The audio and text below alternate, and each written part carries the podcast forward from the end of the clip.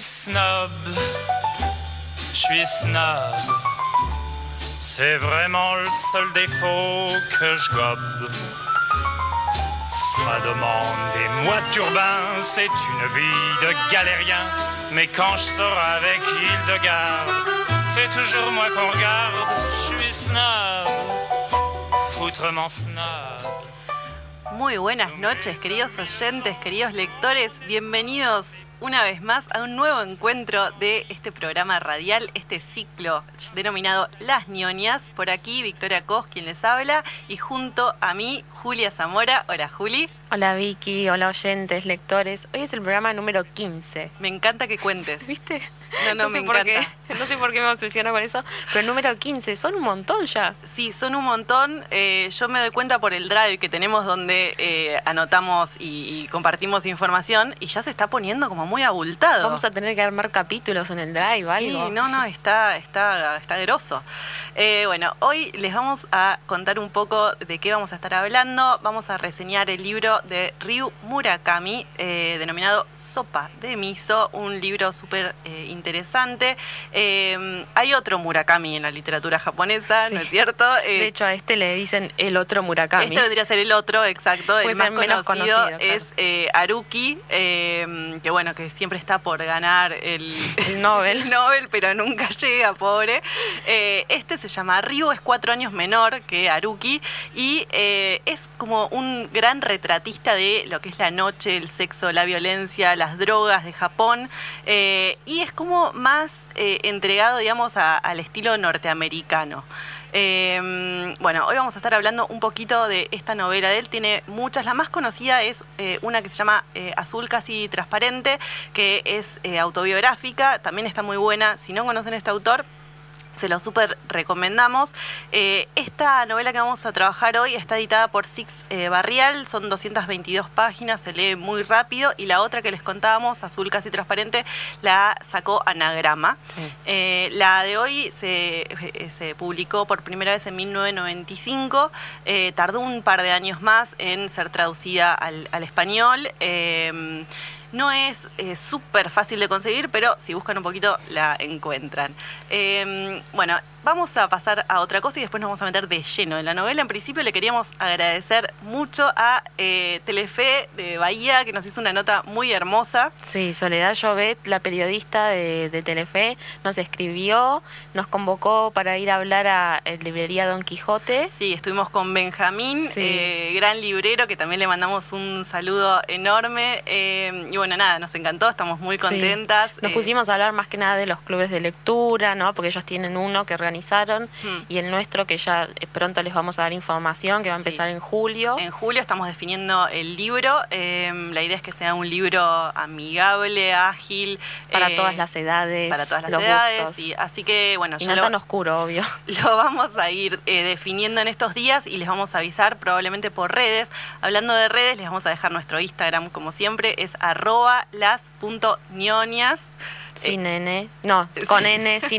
Con No, N, ya algún día iba a salir mal. Eh, También está en el Twitch. Twitch, estamos en Spotify, estamos en muchas redes sociales, eh, así que si nos quieren seguir, bienvenidos sean. Ahí generalmente compartimos opiniones, sugerencias, hacemos encuestas. Hoy, por ejemplo, estuvimos encuestando eh, a, a nuestros oyentes y a nuestros seguidores por el tema del natalicio de Ernesto Sábato. Sí, que somos fanáticas y estuvimos preguntando a ver quiénes habían leído El túnel, quiénes habían leído Sobre héroes y tumbas. Sí. Y la verdad es que todos, la, la mayoría habían leído ambos. Sí, eh, que está bueno sobre héroes y tumbas. eh, a ver, el túnel la mayoría lo lee en la escuela, Sí. es un libro como que, que generalmente se da en la secundaria. Aparte es más cortito, Sí, tiene otras cosas. Sobre héroes y tumbas es más largo, es más denso, pero la verdad es que muchos lo, los lo habían leído, eh, Sí. así que nada, tenemos que hacer un programita de Ay, sí, pues nos sábado. encanta. Acá hay uno, viste, que nos sacamos una foto con uno que está acá en el Es pasillo. verdad. Hoy vamos a estar cerrando, de hecho, en vez de poemas, les trajimos un, un fragmentito eh, muy, muy lindo, eh, como para hacerle un pequeño homenaje. Sí. Eh, y después le queremos mandar también un gran agradecimiento a la editorial Peces Raros, eh, que acabamos de abrir un paquete que nos mandaron con un montón de libros Sí. preciosos. Hermosos, preciosos. un montón. Hay uno de Mario Ortiz, eh, son todos libros de poesía. Hay uno que es como, uno para niños, que tiene unas ilustraciones como de una chica que va al espacio. Estamos contentísimas, Hermosos. después los vamos a mostrar en redes, eh, los vamos a mostrar el contenido y demás, porque la verdad es que, eh, nada, no, nos parecieron muy Sí. lindos. Y aparte vamos a usar de ahí para leer poemas para, para el último bloque, que siempre nos gusta hacer lecturas. Bueno, sí, aprovechamos. tenemos material, Sí, sí. eh, así que estamos, estamos contentísimas. Eh, bueno, esto ha sido el, el inicio de este programa. Vamos a hacer una breve pausa y ya nos metemos de lleno en eh, información sobre el autor y sobre este libro.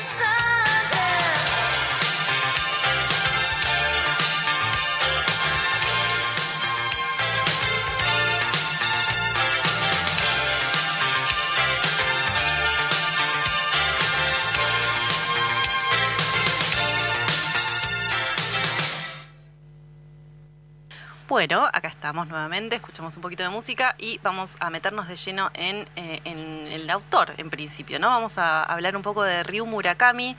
Eh, no sé si algunos recuerdan, pero eh, fue eh, un autor que fue objeto de culto, digamos, a principios de los 80, con este libro que recién mencionábamos, Azul casi transparente, digamos, el título más renombrado de él, que fue publicado por Anagrama en su colección medio guarra, ¿no? Esa donde salían Bukowski, Hunter Thompson y otros autores. Eh, Murakami es, bueno, como, recién mencionamos, cuatro años más joven que el otro Murakami, Haruki, eh, pero empezó a publicar cuatro años antes que su homónimo.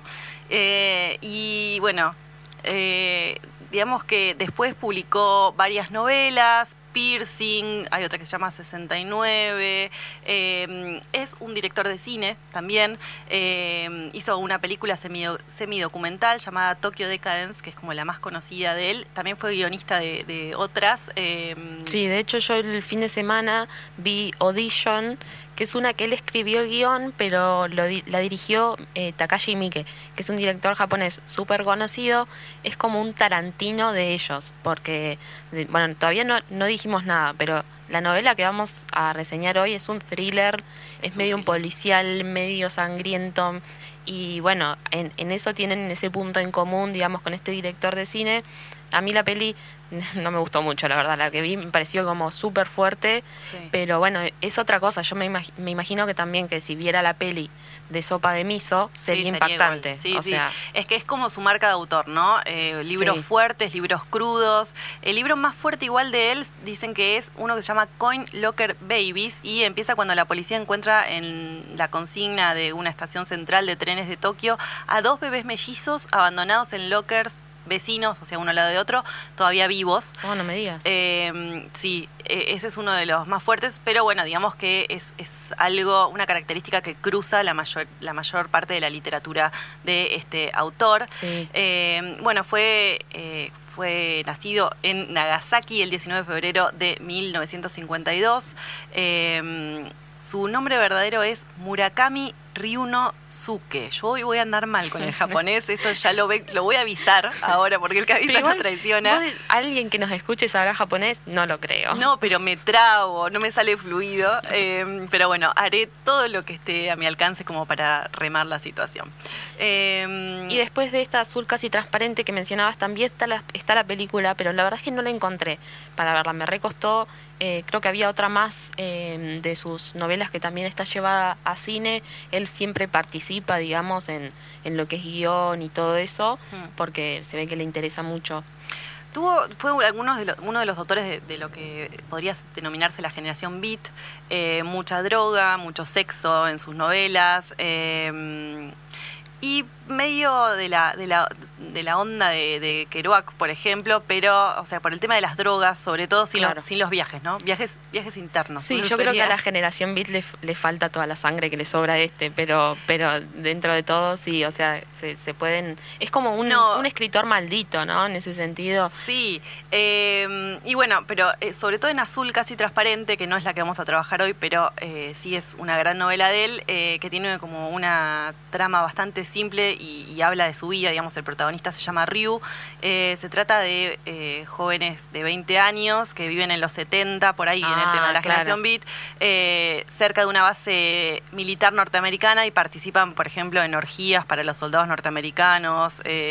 bueno, la historia está narrada en primera persona Claro. y hay mucha, mucha droga, así que creo que, que iba, Iba por, por ahí, ahí, el, claro. el tema del vínculo.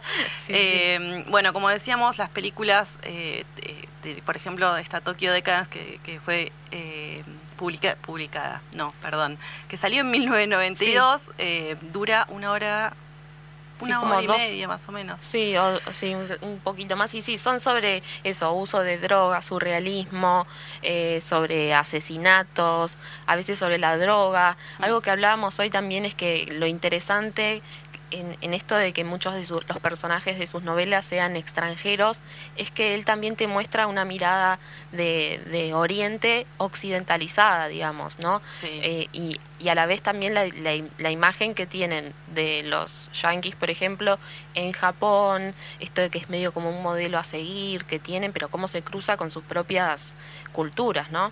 Sí, recién justo estábamos discutiendo, ¿no? Si es hibridación cultural, si es invasión cultural, dónde Claro. está el límite y cómo también pasa en otros países, no solamente en Japón. eh, nosotros también tenemos un montón de cosas eh, yanquis eh, Claro. que las tenemos naturalizadas y no nos damos cuenta. O el bar, o tenemos el barrio chino también, o sea, tenemos lo mismo hasta con Oriente, o sea, hasta esa cosa de yo creo que en realidad la otredad siempre produce eso, un poco Mm. de fascinación y en el caso de este al menos es, es muy marcado como tienen como una fascinación por la cuestión capitalista de Estados Unidos. Sí, después también vamos a estar hablando de eso porque es una de las cosas que sobrevuela esta novela, que tiene como muchas capas eh, de análisis y una es esa, ¿no? Es como una especie de retrato sociológico de la, cultura nipona eh, que también vamos a estar trabajando.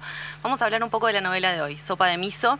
Eh, relata el encuentro entre un, turista, norteamericano, Frank, y Kenshi, que va a ser su guía turístico, ¿no? Un guía particular, po- podríamos decir, un guía, un guía de, de turismo nocturno eh, que le hace conocer a sus clientes las casas de citas del barrio rojo de Tokio, que se llama, el barrio rojo de Tokio se llama Kabukicho. ¿Mm? Kabukicho. Ah. Eh, bueno, y ahí empieza a pasar eh, de todo. Eh, él va a ser su guía durante tres días. Claro, y aparte está todo ambientado en la época de Año Nuevo. Entonces eso también es como súper interesante porque hay también ahí como una pica entre, entre Kenji y su novia porque de repente él pasa mucho tiempo con este, eh, con este extranjero acompañándolo y además, bueno, eh, en esto de, la cantidad de gente, digamos que está, está en, digamos, formando parte de este turismo sexual precisamente por la época del año que es.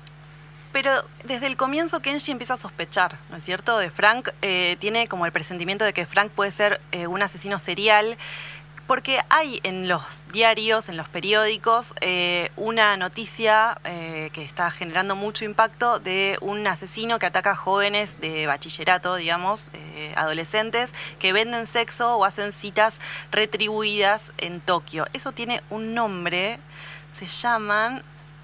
Te lo acabo de, de Ah, contar, para, para, ¿te acordás? más arriba, sí. Es porque, porque hay, hay muchas en cosas. Yokosai Exacto. Ci- Citas asistidas o citas por compensación. Es una práctica ilegal en Japón, Hmm. donde hombres mayores pagan a mujeres de varias edades, desde ama de casa a adolescentes, por su compañía en citas o bien para sus servicios sexuales. Bien. Sí, de hecho eso, eso aparece en un montón de estas que es como que les pagan para que, no sé, los acompañe, viste que hacen mucho esto de ir a karaoke, por Sí. ejemplo. Entonces le pagan y la acompaña al karaoke, o le pagan y la acompaña a comer sushi. Bueno, este es, eh, digamos, el escenario de esta novela, el, el barrio, el barrio rojo de Tokio. eh, y como que al, al toque nos empezamos a dar cuenta de que el protagonista, Kenji, porque está todo contado desde su lugar, desde, su protagonismo, empieza a percibir cosas raras en Frank eh, y empieza a percibir que le está mintiendo con algunas cosas, como por ejemplo sobre su alojamiento, eh, y ahí empieza a, como a percibir eh, particularidades que le llaman la atención. Sobre todo él, hay algo que, que, menciona muchas veces y es el rostro que pone Frank, eh, como que hay algo en su como de cara. cera derretida. Sí, tal cual. él. Eh, como que ya hay algo en su cara que no le cree y además esto como pre- precisamente como decías vos como están apareciendo estos crímenes y se sabe que es un extranjero Mm. y es como que él empieza a atar cabos Sí. eh, eh, en un momento esto que decís vos como que es mentiroso eh, Sí, le cosas dice- que no cierran. Claro, le dice, por ejemplo, que jugaba al softball y entonces en un momento Kenji le dice, bueno, a ver, agarrá. Dice, es como si nunca hubiese visto softball en su vida, o sea, hasta un nivel extremo de mentira, ¿no? Y bueno, en, este sentido, entonces la novela como que nos va introduciendo de, lleno y, rápidamente eh, a varios problemas que cruzan eh, en la moderna ciudad de Tokio, digamos, el sexo, la violencia, lo extranjero. Eh, y Kenji tiene como una posición bastante crítica con respecto a Frank y, de momentos como que se extiende a una pregunta, una, reflexión sobre la cultura norteamericana, pero empiezan como a abundar también las comparaciones entre Japón, Estados Unidos, entre la idiosincrasia norteamericana, la japonesa.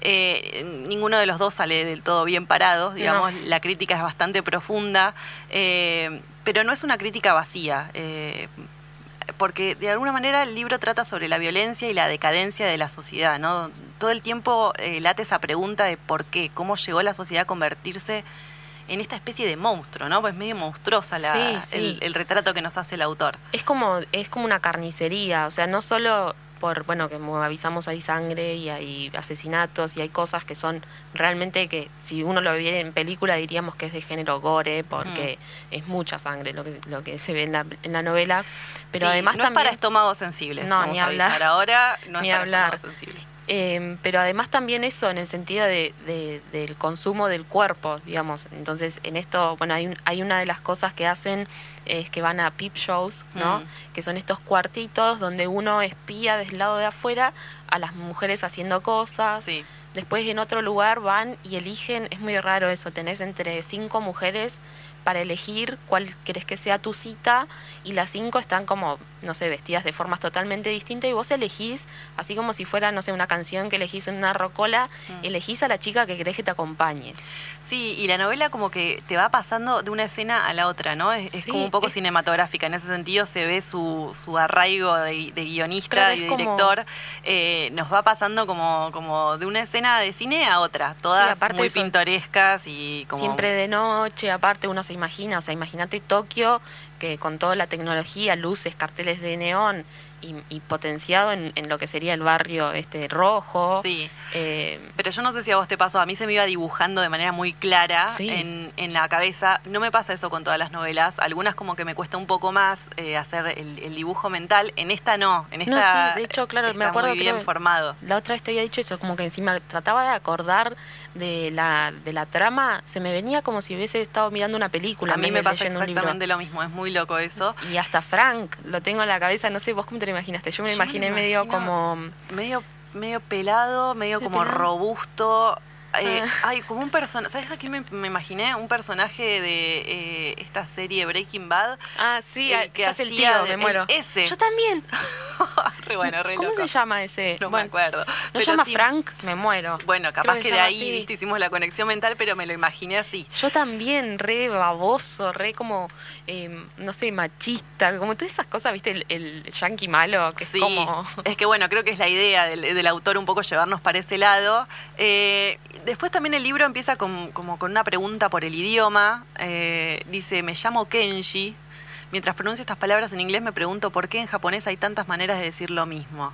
¿no? Claro, y ahí, y ahí hay una, dice, si podemos decirlo si querés, que hay como muchas formas, eso es algo, es súper interesante, digamos, el, el- lo que hace esto de, de la reflexión sobre el lenguaje mismo. Sí. El japonés tiene eh, esto, como que hay muchas formas de hablar, hay un montón de, de kanjis que son los signitos, digamos, que uno no alcanza, o sea, si vos, por ejemplo, hiciste hasta el primario, sabes una determinada cantidad de caracteres, si hiciste el secundario, sabes otra, si hiciste universidad, como que tenés un par Sí, más. Vas como avanzando en esa, en Claro, esa y escala. además es como que si te dirigís a un, a un, viste esto que decíamos también de la diferencia entre los jóvenes y la, y la población anciana, Mm. bueno, también eh, hasta el lenguaje, la forma de hablar, casi que un joven y un anciano no se entenderían. Es que si pensamos que el idioma, es, es- a ver, es una muestra de la sociedad y de la cultura, eh, este, este solo dato, decir cómo alguien se presenta, él, él lo dice, dice en plan duro, yo no lo voy a decir en japonés, Juli, dale, haceme el aguante. Ore no nawa kenshida. Bueno, él da como muchas, muchas Educado maneras de... watashi wa kenshi tomoshimasu. Te sale hermoso. Él da como muchas maneras distintas de presentarse eh, y decir me llamo, da cuenta de, de- me llamo de tal forma, da cuenta como de la, de la jerarquización de la cultura japonesa y algo tan simple como presentarse se puede decir de maneras muy diversas y esos modos digamos que dan muestra del lugar de quien, de quien habla y, y el lugar que ocupa en, en la sociedad. Claro, Eh, incluso una de las cosas, eh, una de las variantes es si una persona es homosexual, tiene otra forma de presentarse también. Exacto. Entonces eso eh, es como un eh, es como una radiografía de la edad que tenés, la jerarquía social, de tu sexualidad, de un montón de cosas. Eh, y bueno, y después como también eh, otra de las cosas que, que está muy presente es el tema de lo monstruoso, ¿no? La, la figura del monstruo. eh, dice, dice que hay algo en su rostro, como decíamos recién, en la piel, que en ciertos momentos la hacen parecer como artificial, como si hubiera sufrido quemaduras graves y los médicos le hubieran reconstruido el rostro con un material sintético. Eh, es, es muy loco. Frank Sí. tenía la mejilla fría, dice, y su contacto producía la misma impresión que se siente cuando tocas la goma de una máscara de buceo. Así nos, lo, nos lo va retratando y también eso es lo que nos lleva a, a nosotras como, como lectoras eh, a, a tener tanta claridad en, en Sí, la sí, mente, en, tal en cual, la forma en la que es. nos lo dibujamos. Porque, porque aparte no es eh, es muy interesante por cómo se cómo o digamos cómo se forma el personaje de Frank porque está digamos a la, la mitad está retratado Mm. en, en sus encuentros y además lo que hace este Kenji es que cuando vuelve a su casa eh, habla siempre con su novia que es como la única confidente que tiene a la que le cuenta y le dice, che, mira, yo estoy empezando a sospechar un Sí. poco, eh, me dijo esto, me dijo lo otro, de hecho crean un sistema de llamadas Mm. en la última noche, como que bueno, ella la lo llame, ponerle cada una hora. Sí, como con códigos Sí, para, para para estar si- atentos. Claro. Sí, la, la construcción del personaje, eh, Frank sobre todo, es, es excelente. Eh, como que logra transmitirle al lector el nerviosismo, la incomodidad de- de lo- del, que, del que lo observa, digamos, de Kenji. Eh, nos transforma en observadores de ese monstruo que vendría a ser Frank. Sí. Eh, Después algo que también es interesante, que yo creo que a partir de ahí es cuando, cuando Kenji empieza a decir, bueno, a ver, eh, si no solamente son suposiciones mías, sino que hay algo que anda mal. Y es que Frank hace mención a como, digamos, como un problema mental que tiene o algo así. Y él dice, he perdido parte de las funciones sensoriales y a veces ya no sé si es verdad mi cuerpo. O puedo estar hablando como ahora y de repente pierdo la memoria y no sé si lo que digo es real o si lo he soñado. Es terrible eso, porque como te genera como una doble personalidad del personaje, sí. y de hecho en un momento que pasa algo muy importante en la novela, el personaje dice, yo no soy el que acaba de pasar. O sea, yo ya sé que no te lo voy a poder hacer entender, pero no soy esa persona. O sea, como que se me fue Sí, de las como que manos está todo. alienado Sí. y no es él. Pero esa autoconciencia, ¿no? Mm, Muy loco. Eh, y después otra cosa que pasa también es que Frank se, se hace como preguntas que Kenji no puede responder. Eh, digamos, por ejemplo, Japón puede haber perdido la guerra, pero eso fue hace mucho tiempo. ¿Por qué siguen imitando a los americanos? Eh, Kenji, por otro lado, digamos, también enuncia muchas preguntas que tampoco puede responder. Por ejemplo, para los extranjeros en este país hay muchas cosas que parecen extrañas, pero yo soy incapaz de explicar la razón de la mayoría de ellas. Me suelen hacer preguntas como, si Japón es uno de los países más ricos del mundo, ¿por qué tiene el problema de los karoshi, individuos que literalmente se matan trabajando? O comprendo que lo tengan que hacer las chicas de los países asiáticos más pobres, pero ¿por qué se prostituyen las estudiantes de un país tan rico como Japón? Entonces, no, no solamente se queda en esa historia que nos está contando, que, que ya de por sí es un montón, digamos, súper violenta eh, y como muy cruda, sino que además eh, esto, ¿no? Sobrevuela en toda la novela esa, esa especie de, de- de- de retrato sociológico, como dije antes, de, Claro. de, de análisis de la cultura japonesa que que nos lleva a preguntarnos un montón de cosas eh, a, a través del protagonista. Claro, y siempre, claro, en relación a eh, esto, en contraste con la cul- cul- cultura norteamericana o con la idea que tienen los japoneses de la cultura norteamericana. Sí, incluso entre los propios japoneses, porque eh, de alguna forma él eh, muestra esa lucha que hay entre los jóvenes y eh, los adultos. Eh, los jóvenes, los adultos perciben a los jóvenes como unos malcriados, que digamos que no quieren hacer nada, que, que son inconformistas y no les viene nada bien. Y por el otro lado tenemos también a, a los adultos que ve- a los jóvenes que ven a los adultos y dicen yo no quiero ser eso. O sea, Claro. no, no Es quiero que ser eso ni de es que casualidad. pareciera como que los adultos japoneses que quedaron muy en el ambiente de posguerra, de, eh, se quedaron como muy también en ese sentido a- a- apegados a, la cultura y, y creo que no están digamos dispuestos a ceder tanto a la, a- en pos de la cultura digamos occidental Mm. como sí hacen más los jóvenes que eso hay una, una parte que es re interesante que dice que dice los japoneses son los únicos que se toman en serio lo de Nike Town que es como la ciudad de Nike Sí. ¿no? dice así que no te sorprendas de que muchos americanos no lo conozcan Además me han dicho que la mitad de sus clientes son japoneses y Nueva York es muy grande, no es solo Manhattan. Esto lo dice el Frank porque Sí. todo el mundo le pregunta por Nighttown. Sí, no. Después hay algo eh, que es, eh, digamos, el rasgo de, de- de lo automático, que también lo, lo pone en, arriba de la mesa. eh, y dice, eran todos autómatas programados para retratar ciertos estereotipos. Y había empezado a preguntarme si no estaban rellenos de acerrín y plástico como los animales de peluche, en vez de sangre y hueso.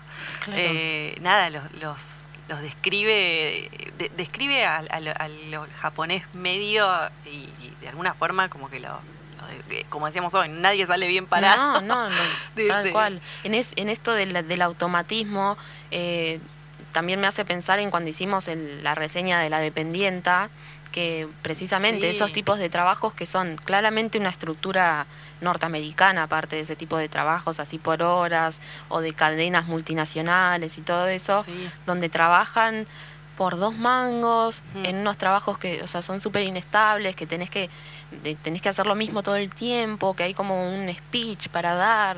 Eh, Sí, que la- la- la- el personaje de la dependiente le encantaba. venía Se bárbaro. sentía súper cómoda, pero nada, no, no, no creo que sea el sentimiento de la mayoría.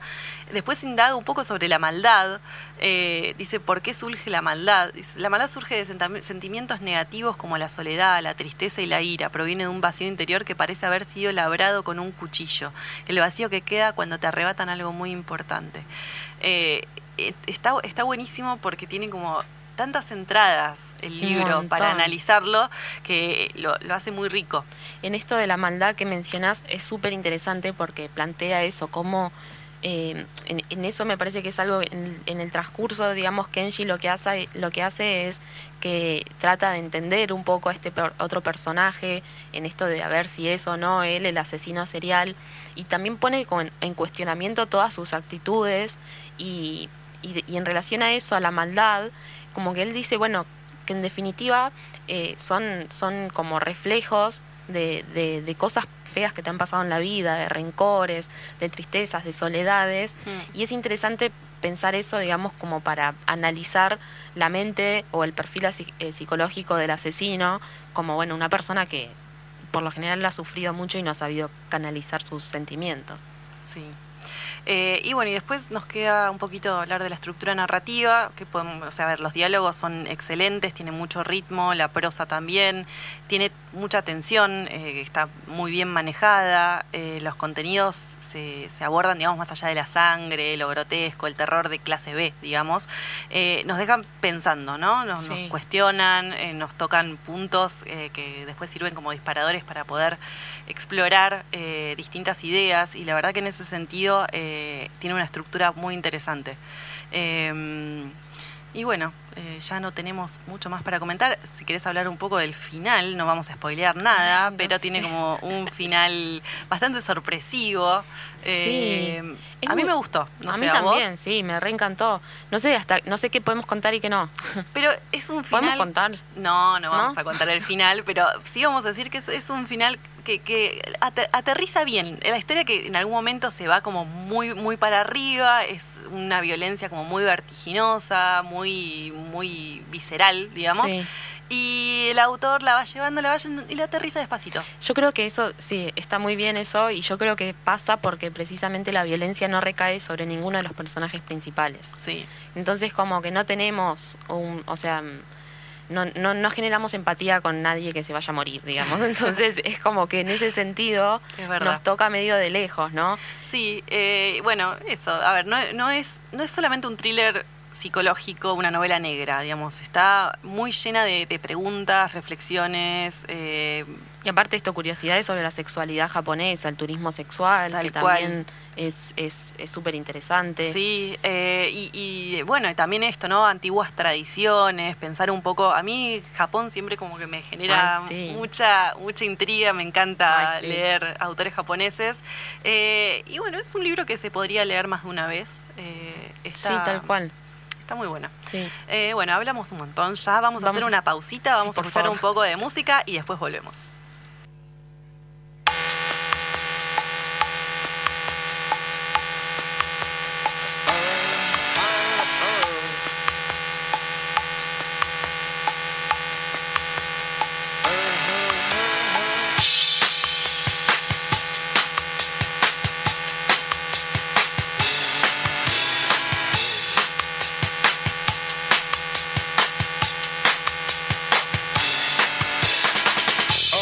Oh, I don't know, oh, where to begin.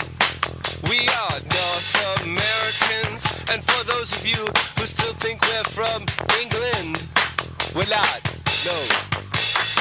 We bid on planes and on trains till we think we might die. Far from North America, where the buildings are old, and you might have lots of mimes. Uh-huh, uh, uh. I hate the feeling when you're looking at me that way.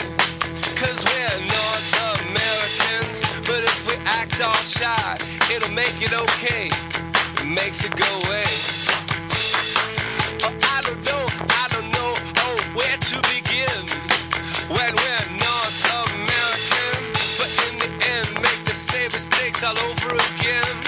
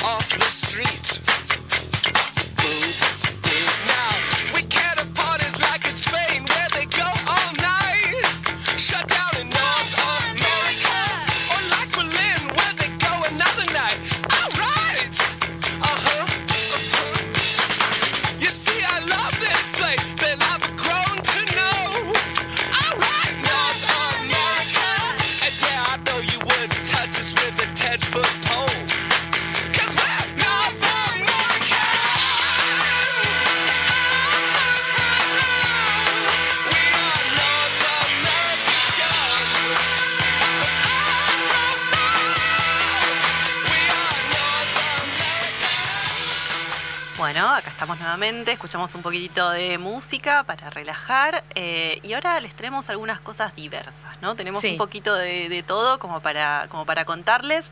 En principio les queríamos decir eh, que eh, si nos están escuchando y nos quieren hablar por Instagram, ahí en, en- en los periodos de música leemos mensajitos, Sí. así que si se quieren comunicar y nos quieren decir algo, ahí estamos. Tal cual. Segunda cosa, eh, hoy cuando estábamos investigando sobre este autor, encontramos una nota muy interesante por si la quieren leer, eh, después probablemente la dejemos en redes, eh, que se llama El síndrome Okusai, muy, muy copada, del escritor Juan Forn, que falleció hace muy poquito, así que nada, queríamos aprovechar para contarles que si les interesa el libro y lo quieren chusmear, hay una nota de que la verdad que está, está muy piola. Bueno, después, ¿qué más? ¿Saben que tenemos para traer para ustedes?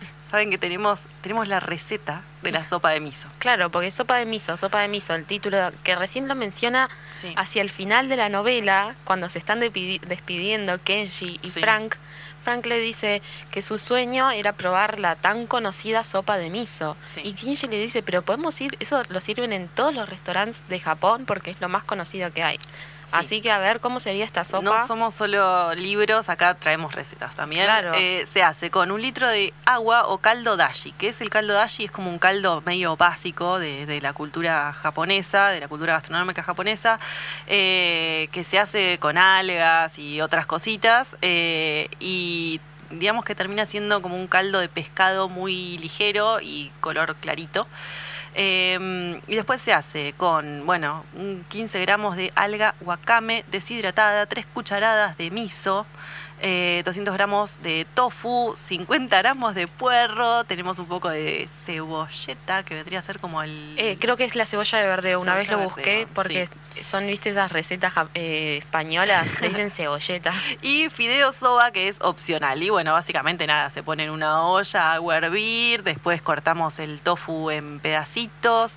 eh, Y el miso, acá estoy buscando imágenes. Sí, es, una pasta. Sí, es muy raro. Es como una pastita, es un aderezo, digamos, que ellos le ponen. Sí, Sí, es fuerte, ¿no? Tengo la, la idea de que parece medio granulado. yo a veces, no sé si a vos te pasa, pero a veces cuando voy a Buenos Aires, una de mis cosas preferidas es, ir al barrio chino. Sí, sí. Eh. Me y ahí me, de todo. Claro, yo me compro un montón de cosas, todo me llama la atención, aparte está todo lleno de colores Ay, y, sí, y cosas estridentes. atractivo. Yo me Todo- compro cajitas de, de todo. Y bueno, y yo me embalo, ¿viste? Con todas las salsas, aderezos, qué sé yo. Y después la verdad que no sé cómo usarlas, pero ahí están. En su momento me da mucha satisfacción Y a comprarlas. mí me gusta eh, comer en los como los carritos que tienen ellos. Mm. Viste que hacen todo, eh, lo meten cosas en, en pinches. pinchos. eh, sí, y sí, es todo me medio encanta. como rebozado, cerdo con que son Y hay unos heladitos muy conocidos que está todo el mundo comiéndolos cuando vas. eh, ahora no me sale el nombre, pero son deliciosos. Tienen gustos aparte muy copados, Mm. como por ejemplo melón, eh, papaya. Ah, yo me, me he comprado las gaseosas, viste que hay hasta de- como gaseosa de verdura, como de zapallo naranja, poner ahí ¿Por qué harías eso? ¿Por qué te comprarías Porque- una gaseosa de zapallo? Porque me llamó mucho la atención, me encanta el zapallo, es dulce. Ah, bueno. es mi oportunidad. Sí, es como una sopa fría igual, no Yo está tan me, bueno. me compro, no, las galletas de la fortuna, por Sí. ejemplo, me encantan y después leo los mensajitos. Sí, sí. Eh, bueno, nada, si, van a Buenos Aires, pasen por el barrio chino que, que está muy piola.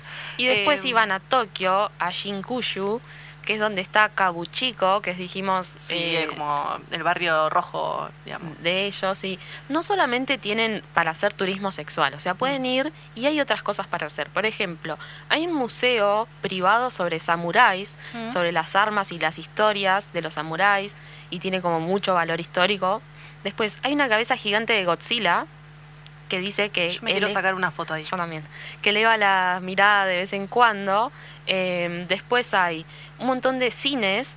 Justo abajo de la cabeza gigante de Godzilla Mm. hay uno de los cines más modernos de Tokio eh, que tiene 12 pantallas y tiene las pantallas son, viste, IMAX y todo eso Amo que a son los muy japoneses zarpados. porque es todo muy, muy, muy flashero. Eh, Ponele, esto de pantallas IMAX, en Buenos Aires creo que hay un solo cine que tiene pantallas claro, IMAX. ellos tienen 12. 12 ahí. pantallas, déjate de joder, un montón. Y después dice, esto es hermoso, mira, dice que hay un lugar que se llama Don Quijote y se abreviado por los lugareños a Donkey. Y de Ay, hecho no. es hermoso, de hecho está entre paréntesis Donkey, pero con caracteres chinos, o sea, japoneses. Es espectacular. Y dice que es una cadena de descuentos popular en Japón, que son un montón de, de, digamos, como de casas que tienen eso, muchas eh, muchas cosas eh, muy con muchos descuentos, pero cosas así de, de comida, Tipo de outlets. cosplay, claro, como un outlet tal cual, y de cosmética, viste que los orientales también tienen una cuestión Juli, con la tenemos cosmética. que ir, hacemos las Ay, ñoñas en sí. Tokio. ¿Cómo O sea, se dirá las ñoñas en japonés? Bueno, hablando de palabras, les traemos también palabras lindas en japonés. Estuvimos investigando un poco en la web a ver qué hay y encontramos muchas que nos parecieron muy, muy simpáticas. Una, por ejemplo, es yugen o yu- yugen. Para mí se debe decir yugen. Ay, Para bueno, mí, pero por el anime es que he sí. escuchado. no, yugen. Un sentido profundo y misterioso de la belleza del universo y la triste belleza del sufrimiento humano. Digamos, Oh. es esta conciencia del universo que, que desencadena reacciones emocionales que son como demasiado misteriosas y profundas para expresarlas con palabras. No, es hermoso. Qué concepto. Mirá todo lo que significa esta palabra. Después hay una que dice yuganai. Mm. No se puede evitar, significa. Y tiene que ver con la idea del destino y con las cosas que pasan que están fuera de nuestro control. O Y hay claro, cosas como que... que... nos anima a aceptarlas. Sí, Es lo- eso, es lo esto que hay. ya pasó. Eh, después tenemos esta que se llama Mono no Aguare. eh, que vendría a ser como el sabor agridulce que deja un momento breve y agonizante de belleza trascendental. No, no, no, no. Pero esto es. Esto hay que tatuárselo. Sí, mono no aguare. Aparte, nada que. Mono no aguare. No es una palabra, es, es una frase, Claro. eh, pero digamos es para describir una apreciación elevada de la belleza de las cosas y como la tristeza, ¿no? También esa, esa doble, ese doble sentimiento que uno tiene en los momentos como muy, Sí, muy como una emoción, y a ¿no? la vez siempre la tristeza está ahí, como ¿Por de trasfondo, ¿no? Eh, Después hay otra que es koi no chocan. Koi es el pez koi también, ¿viste? El Sí. pez ese japonés. Y significa, la sensación se tiene, que se tiene al conocer una persona de la que te enamorás irremediablemente. ay, no, hermoso. Es como un flechazo. Koi no chocan. Hermoso. Sí. Eh, sí, dice acá la falta de aire, la debilidad en las rodillas, el corazón latiendo deprisa. Simplemente sabes que no hay vuelta atrás. El enamoramiento ahí, el amor a primera vista. Eh, a ver esta, Wabi Sabi, me encanta. Que es como un wasabi raro. Wabi Sabi, encontrar la belleza en las imperfecciones de la vida. Qué sabio esto, por favor. Espero que nuestros oyentes estén tomando apuntes. Encontrar la belleza en las imperfecciones de la vida y aceptar tranquilamente el ciclo natural de crecimiento y decadencia. Me encanta. Mañana salimos todos con tatuajes japoneses como, viste que esos Es que, la se- que está de sabiduría moda. nipona eso. Sí, viste que está de moda tatuarse soltar o cosas así. Bueno, wabi sabi habría que ponerse. Pará, pará, escucha Este- esta. esta me gusta. me Esa es hermosa. Un boquete, viste que es como un agujero o algo así. Dice el acto de contemplar con la mirada perdida en la distancia. Ay, eso me lo reimagino mirando ahí el horizonte, la nada, me voy, estoy El en mis monte Fuji, pensamientos. imagínate. Eh, bueno, tenemos un par más. Urico, el mundo flotante. Se refiere a vivir el momento y alejarse de todas las preocupaciones de la vida. Esa me voy a poner yo. Esa es como el- la que se tatúan en latín, ¿cómo es? Es como la del perrito que siempre tenemos el, el sticker. Si estás Si estás preocupado, no te preocupes. Sí, Listo, ya está. O sea, ¿Qué más? la doble, no, Sí, no corta cual. la bocha. Bueno, esta ha sido un poco así, de, de un, un- un bloque de color, ¿no? Sí, para, para, para que no nos digan siempre que es todo, violento, todo, violento, todo- todo sangre. No, Bueno, no, no. Eh, les queríamos decir también, que todavía no lo anunciamos, que la semana que viene, el jueves que viene, vamos a estar tratando un tema puntual, un tema muy copado. Eh, vamos a estar trabajando la temática amor y obsesión. Sí, tremendo. Va a haber de todo. eh, lo vamos a hacer sobre todo en torno a un libro de Annie Erno. Eh, que se llama Pura Pasión, es muy cortito, se lee muy rápido, si alguno se copa y lo quiere leer, probablemente lo estemos reseñando, pero lo vamos a hacer como un poco más amplio. Claro, Eh, como hicimos con los anteriores, con los especiales, Exacto. para que ustedes tengan entre varias opciones, digamos, para explorar esta temática. Eh, así que bueno, también si ustedes piensan otras temáticas, habíamos pensado alguna Sí. eh, eh, que tengan que ver con algunas efemérides que se vienen más adelante, Sí, pero cosas Pero que les interese, que podamos bucear en la literatura. nos la, nos la comentan. Bueno, vamos a escuchar un poco más de música, último tema, y después ya nos vamos a leer algunas cositas sobre sábado en Sí. el final de- del programa.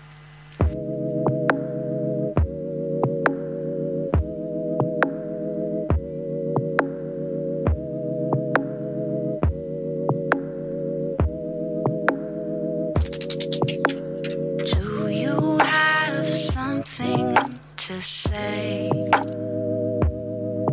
Cause the feelings in my mind cannot escape. Would you ever take me? Cause my heart is all I carry. The feelings in my mind I cannot explain. Away, this place is to see. And all the worries and the lies cannot see me. Could you ever take me? Cause my heart is all I carry. The feelings in my mind I cannot explain. Maybe we need some time to mend this broken trust. I don't want this to end and fade to dust.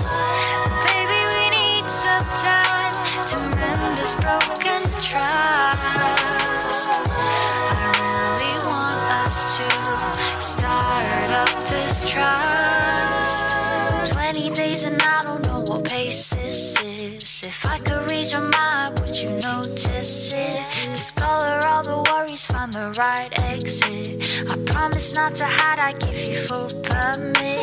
I'm understanding that you wanna be good friends. A very special time and we can alternate. I'll be right there to more than care. I know what I want is to speed it up with you. I know I'm a girl, but not the average kind. You've seen all these aimless things, I'm not surprised. But I'm infatuated by the way you smile. I don't need a man to complete me. Strong like a diamond, you can break me. But you could be my king. And I could be your diamond queen. Maybe we need some time to mend this broken trust. Oh, I don't want this to end and fade to dust.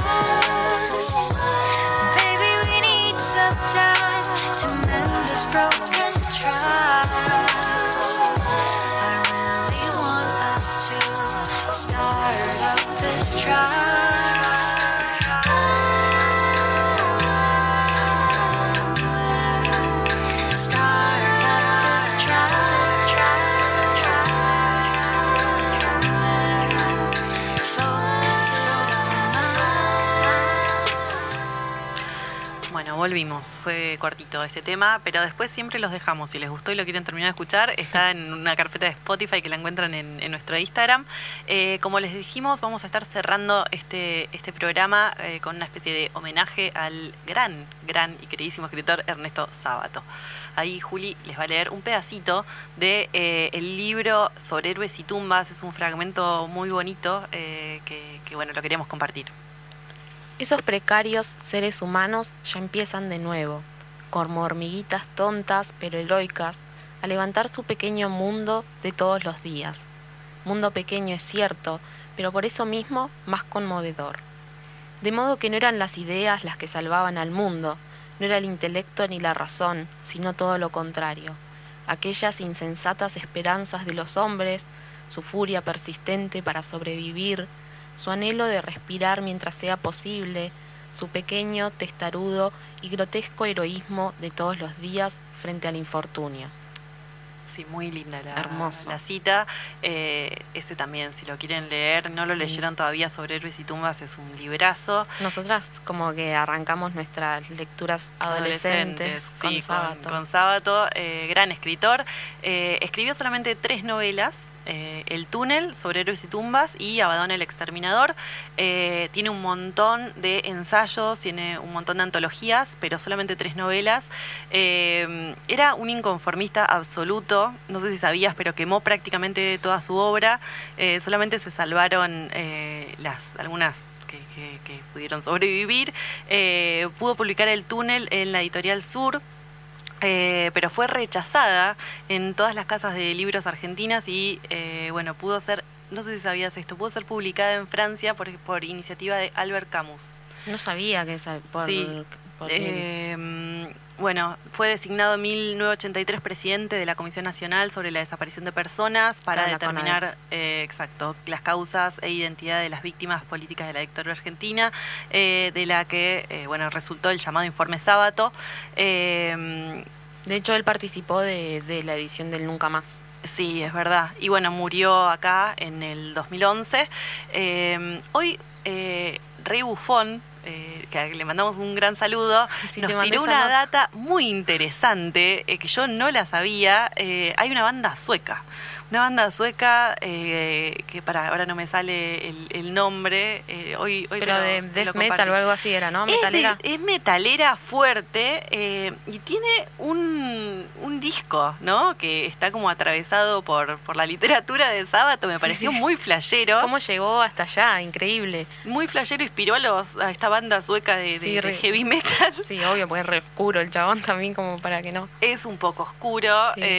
También sabías que él, yo tenía un libro, ahora no sé dónde está, estaba pensando eso, de pinturas de él. Él pintaba un montón de cuadros y además lo interesante, que, que también creo que es la razón por la que muchos eh, de los de la Academia de Letras lo han dejado de lado, es que él era físico.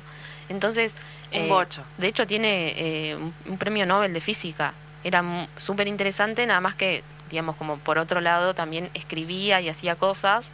Y yo creo que es por eso, porque él no es, digamos, una persona de letras y todo eso, que no, por ejemplo, en la universidad no se da sábado, creo que casi que no lo mencionan directamente.